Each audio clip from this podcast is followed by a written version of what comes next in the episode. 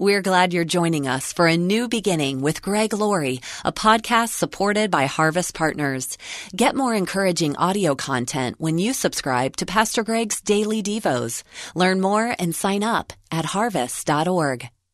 Our objective in life is not to find out how God can bless our dreams and ambitions. Our goal or our objective is to find His plan and align ourselves with it. That's what it means to be a disciple of Jesus Christ. But how do we align ourselves with a plan we may not yet fully understand? Coming up today, Pastor Greg Laurie has counsel. Never be afraid to commit an unknown future to a known God. This is the day when the lost are found. This is the day for a new beginning. Amazing grace, how sweet the sound. Again you hear all the angels are singing. This is the day, the day when life begins. Google processes more than eight and a half billion searches every single day. How do we know? We Googled it. Eight and a half billion searches, and there are seven and a half billion people on the planet. A lot of us are curious. Today on A New Beginning, Pastor Greg Laurie speaks to one of the most curious issues of the Christian life. How can we discover God's will for our lives, and how can we align ourselves with His plan? We'll discover how we can find the fulfillment of living according to God's purpose.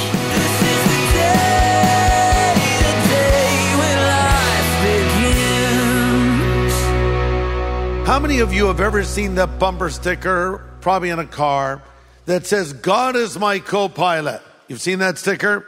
How many of you have that sticker on your car? Okay, if you do, please take it off now.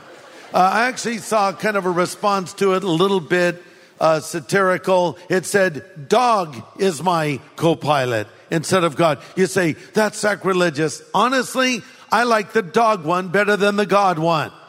Let your dog be your co-pilot. God doesn't want to be your co-pilot.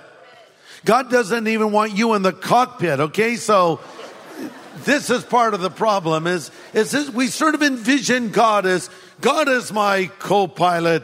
God is my wingman. God is my close buddy. Well, you know, look, yes, it's true. God will be your friend, but oh no, He wants to be so much more than that. You see, He is the potter and you are the clay. He is the shepherd and you are the sheep. He is the master and you are the servant. We got to get this one figured out. In fact, we read over in First Corinthians six nineteen that our body is a temple of the Holy Spirit who is in us, which we have from God, and we're not our own. Do we understand that? You're not your own. Often we'll say, well, you know, my wife, my husband, my car, my house, my career, my ministry, my future, my past, my thoughts, my plans, my, my, my. Okay, it's okay. They have a sense of uh, connection to all those things, but we need to always remember that everything belongs to God. Your possessions belong to God. Your families belong to God. Your future, it all belongs to God. So listen to this. Our objective in life is not to find out how God can bless our dreams and ambitions. Let me say that again, because this is not always what we hear being taught today, sometimes even in churches.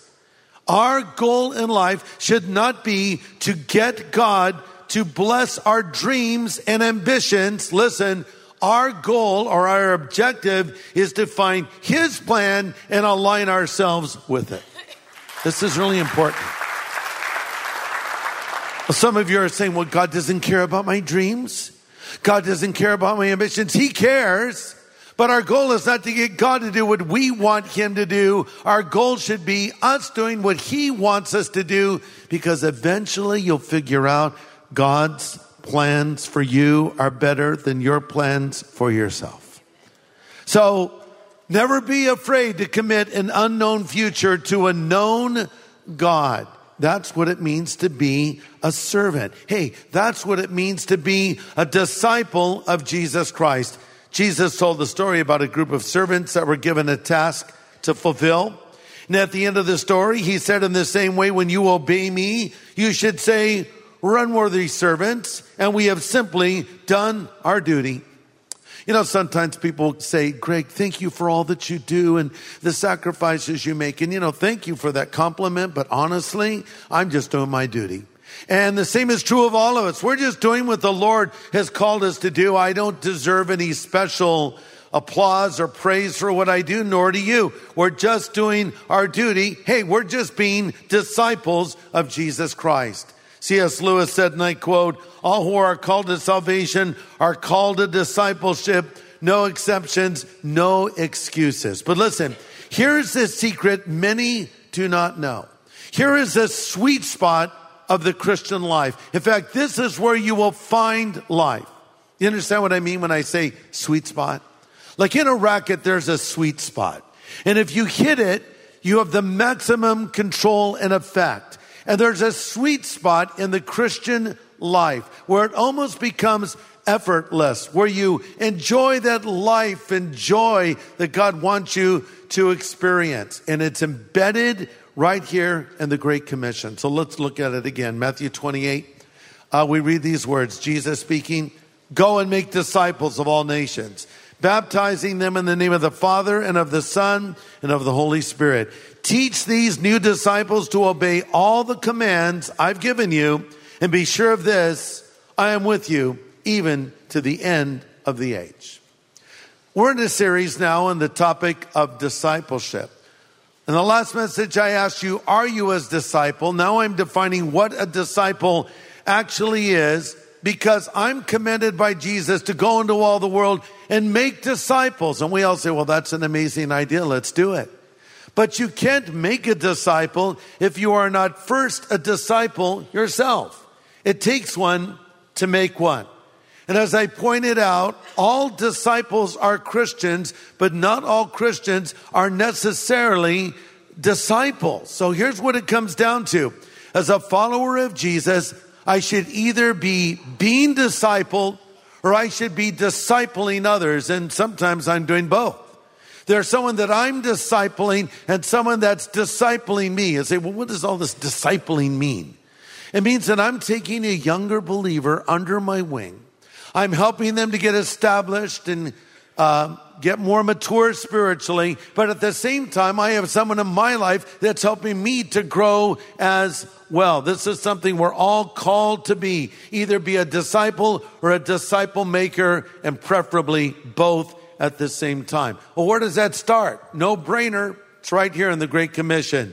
Be baptized. What does Jesus say? Go and make disciples of all nations, baptizing them in the name of the Father, Son, and the Holy Spirit. Yesterday, we baptized a lot of people down there at Pirates Cove in Newport Beach. And, and it was such a joy to talk to people young and old uh, who had been impacted by the gospel. And there was one gentleman that came up to me and he said, you know, uh, Greg, I've been waiting to be baptized for thirty years. And my response was, I'm really glad you're here, but why did you wait so long?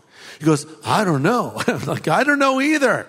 I said, well, better late than never. But, you know, if you've accepted Christ, you should be baptized. Well, wait a second. Baptism isn't necessary for salvation. Well, Bible study isn't necessary for salvation, nor is prayer, nor is attending church. But are those good things to do?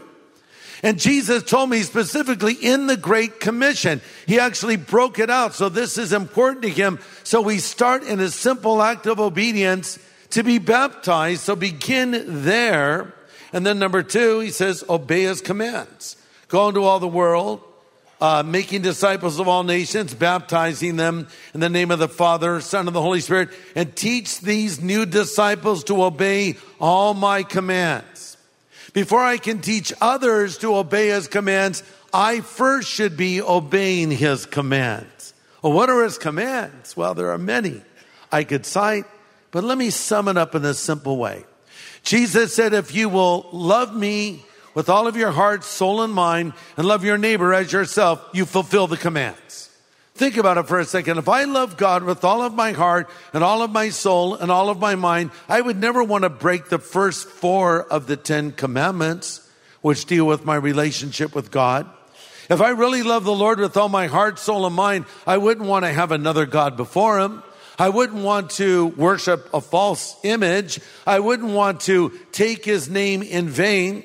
And if I love my neighbor as myself, I would not want to lie to them or steal from them or covet something that belongs to them. And I certainly would not want to murder them. So if I focus on loving God with all of my heart, soul, and mind, and my neighbor as myself, I will fulfill the commands he gives. Now let's shift gears and go to our second passage.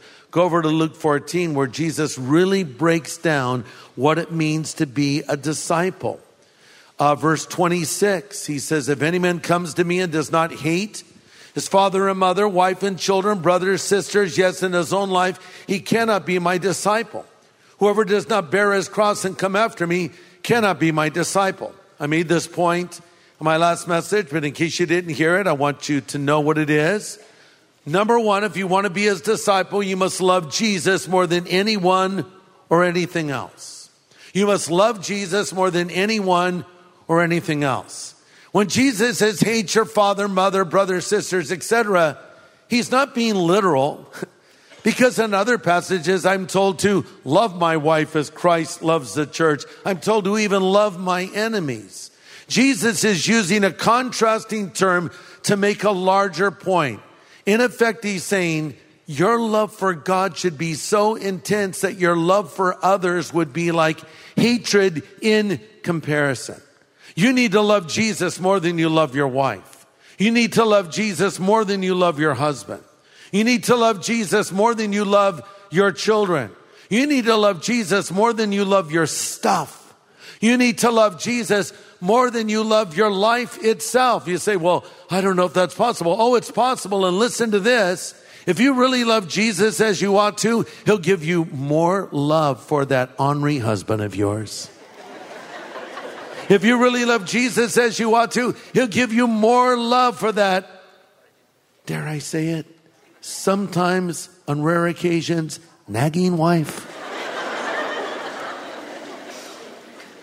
If you really love Jesus as you ought to, he'll give you love for those crazy teenagers.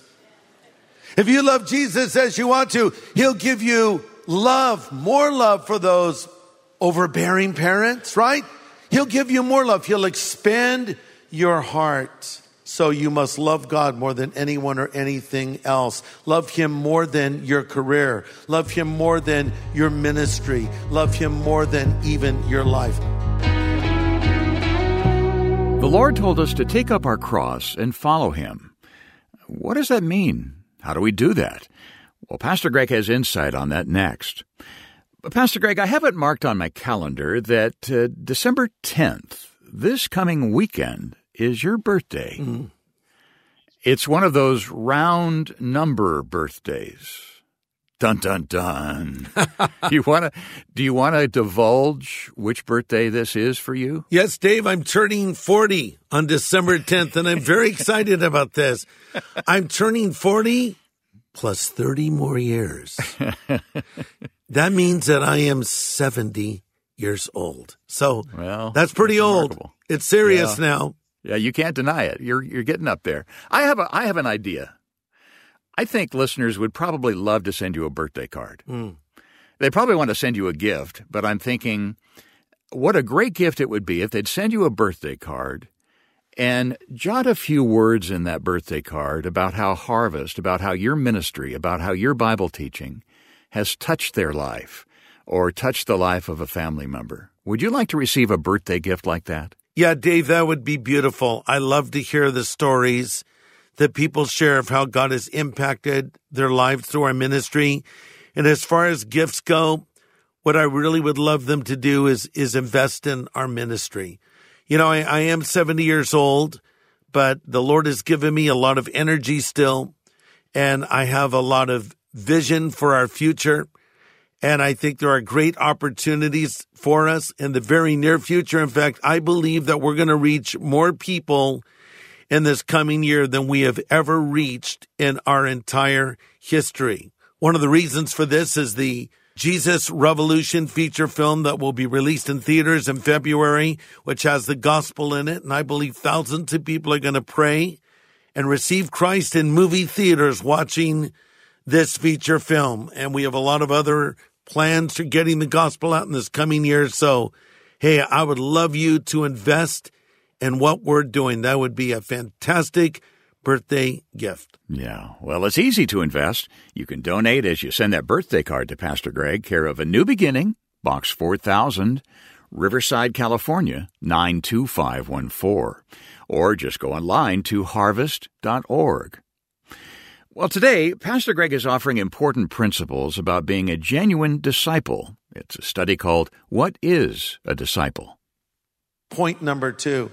The disciple must take up the cross and follow Jesus. Verse twenty-seven, whoever does not bear his cross and come after me cannot be my disciple. In Luke's gospel over in the ninth chapter, uh, Jesus addresses this again with a little more detail. He says, if anyone desires to come after me and be my disciple, he must deny himself, listen to this, and take up his cross daily and follow me. For whoever seeks to save his life will lose it, and whoever loses his life for my sake will find it. So I know when I make a statement like this, it sounds pretty unappealing. You imagine yourself living this miserable life, you know, sacrificial life, an unhappy life. But as I said in the beginning, this is the way to live as a Christian. You sort of envision it like your friends call you up. Hey, want to go out and get dinner and a movie tonight? No, I don't want to do that. Why not? Because I'm bearing the cross. Wow. Okay. What does that mean? It means I, I, I'm eating bread, very old stale bread, drinking water, and just staring at the wall. All the while dressed in sackcloth, yes. That's not bearing the cross, that's being weird, okay? It has nothing to do with bearing the cross, because the fact of the matter is, when you're really bearing the cross, you'll be experiencing life. Don't forget, Jesus said, if you lose your life for my sake, you'll find it. I mean, we want to find the meaning of life, and, and people say, you know, I'm learning to love myself. I, I just don't love myself, but I'm learning to love myself. Oh, stop. You love yourself so much already. No, I don't, because I'm overweight and I don't think I'm attractive and I don't like the way I looked in the last five thousand selfies that I shot and posted on Instagram yesterday. Yeah. Because you love yourself, you took five thousand selfies. Because you love yourself, you're aware of your appearance. Because you love yourself, you think about yourself. So don't say you're learning to love yourself. You already love yourself. That's just an established fact. Jesus is saying, no, the objective is not to learn to love yourself. It's to deny yourself, and it's to lose yourself. And then you'll find yourself. Sometimes people say, well, I'm, I am trying to find myself. And that's just another way of saying, I'm going to do something really selfish right now. I hate the expression, by the way. I'm going to go find myself. Just shut up, okay? Stop. Because this is what I hear when the husband's ready to walk out on the wife and kids. This is what I hear when the wife is abandoning her family. This is what I hear when a person is going to make really bad decisions. I'm trying to find myself. No, Jesus says, you actually want to find yourself? Lose yourself. And how do you lose yourself? Answer, by taking up the cross and following him. But what does it mean to bear the cross? We use this phrase, cross-bearing, for a lot of things. You know, you might say of your husband, oh, my husband, he's my cross to bear in life. And uh, he might be saying that about you too, by the way, wife. Um, or my cross to bear is this neighbor I have. Or my cross to bear is this problem I'm facing. No, that's not your cross to bear. Here's what your cross to bear simply is. It means you die to yourself. And by dying to yourself or losing yourself, you ultimately find yourself. You go, what do you mean by die to self? Let me illustrate.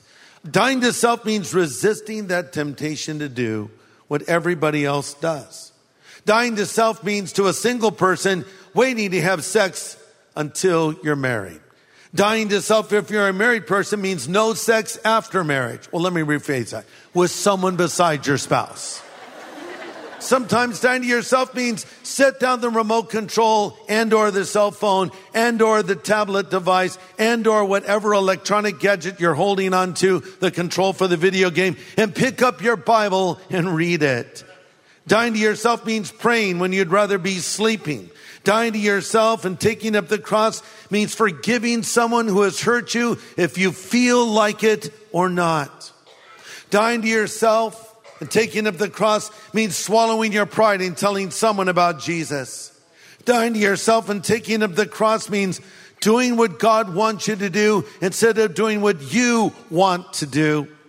Dying to yourself and taking up the cross means leaving your comfort zone and engaging a person in a conversation about Jesus Christ. There's hundreds, maybe even thousands of opportunities every day to die to yourself. Hey, dying to yourself means getting up in the morning and going to church, because we're not always in the mood to go to church. Are you always in the mood?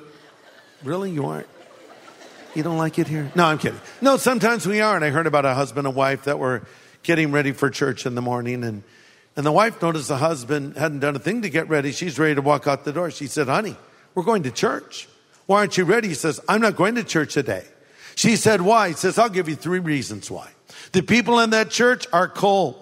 Number two, no one down there likes me. Number three, I just don't want to go.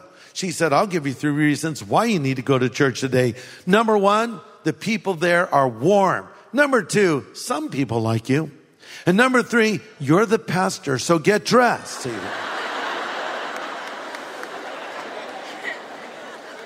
But let me ask you this. Has there ever been a time where you really didn't want to go to church? You just weren't in the mood, or you had the sniffles, or there were eight drops of rain, or whatever it was, right? I love how, you know, there's a little rain, we can't go to church, but we can go to the mall or the movie still, right? So whatever it was, he said, no, no, we're going to church because that's what we do. That's a priority in this. Um, so you went, and the moment the worship began, you thought, ah, oh, this, I was supposed to be here today. Have you ever had a time where I, I really don't want to read the Bible? I'm too busy to read the Bible. And you open it more out of obedience almost, and, and then a verse just jumped off the page and spoke directly to a situation you were dealing with.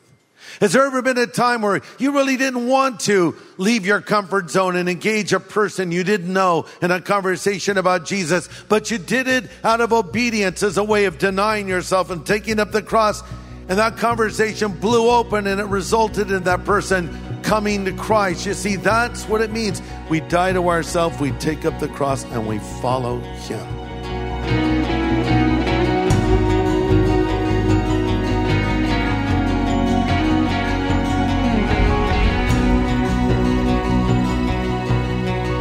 Pastor Greg Laurie, pointing out the self-sacrificing life of discipleship, how it's the most rewarding life we can live.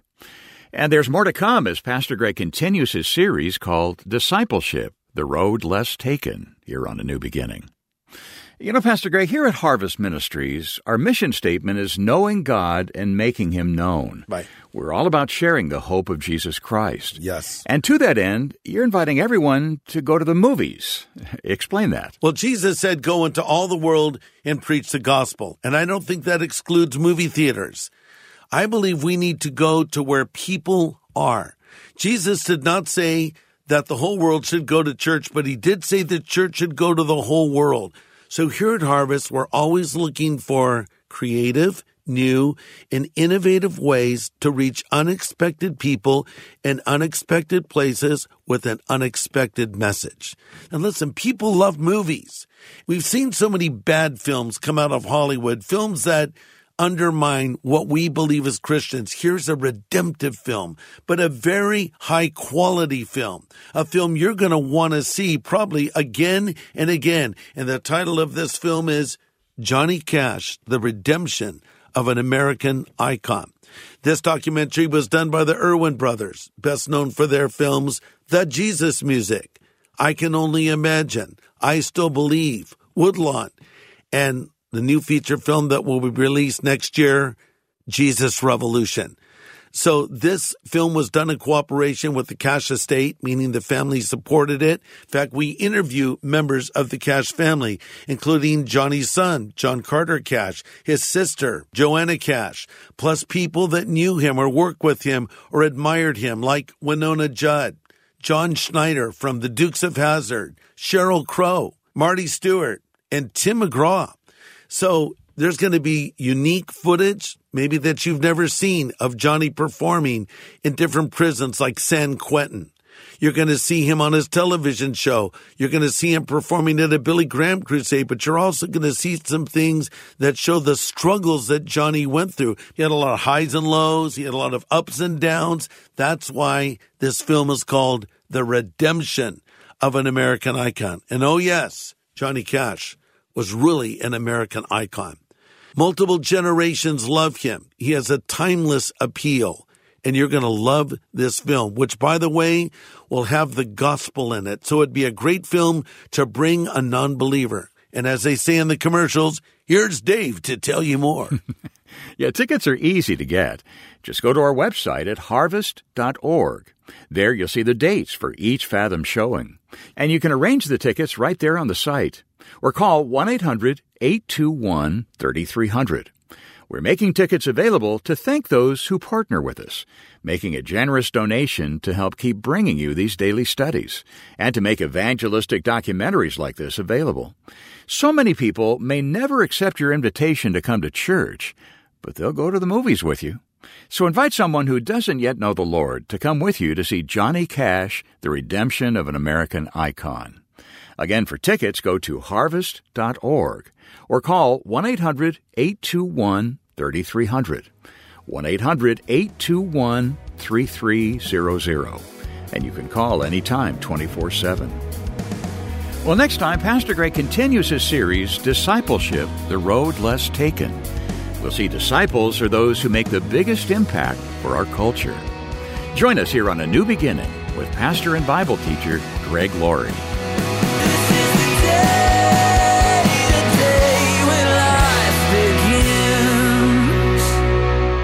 Hey, everybody. Thanks for listening to this podcast. To learn more about Harvest Ministries, follow this show and consider supporting it. Just go to harvest dot org. And to find out how to know God personally, go to harvest dot org and click on Know God.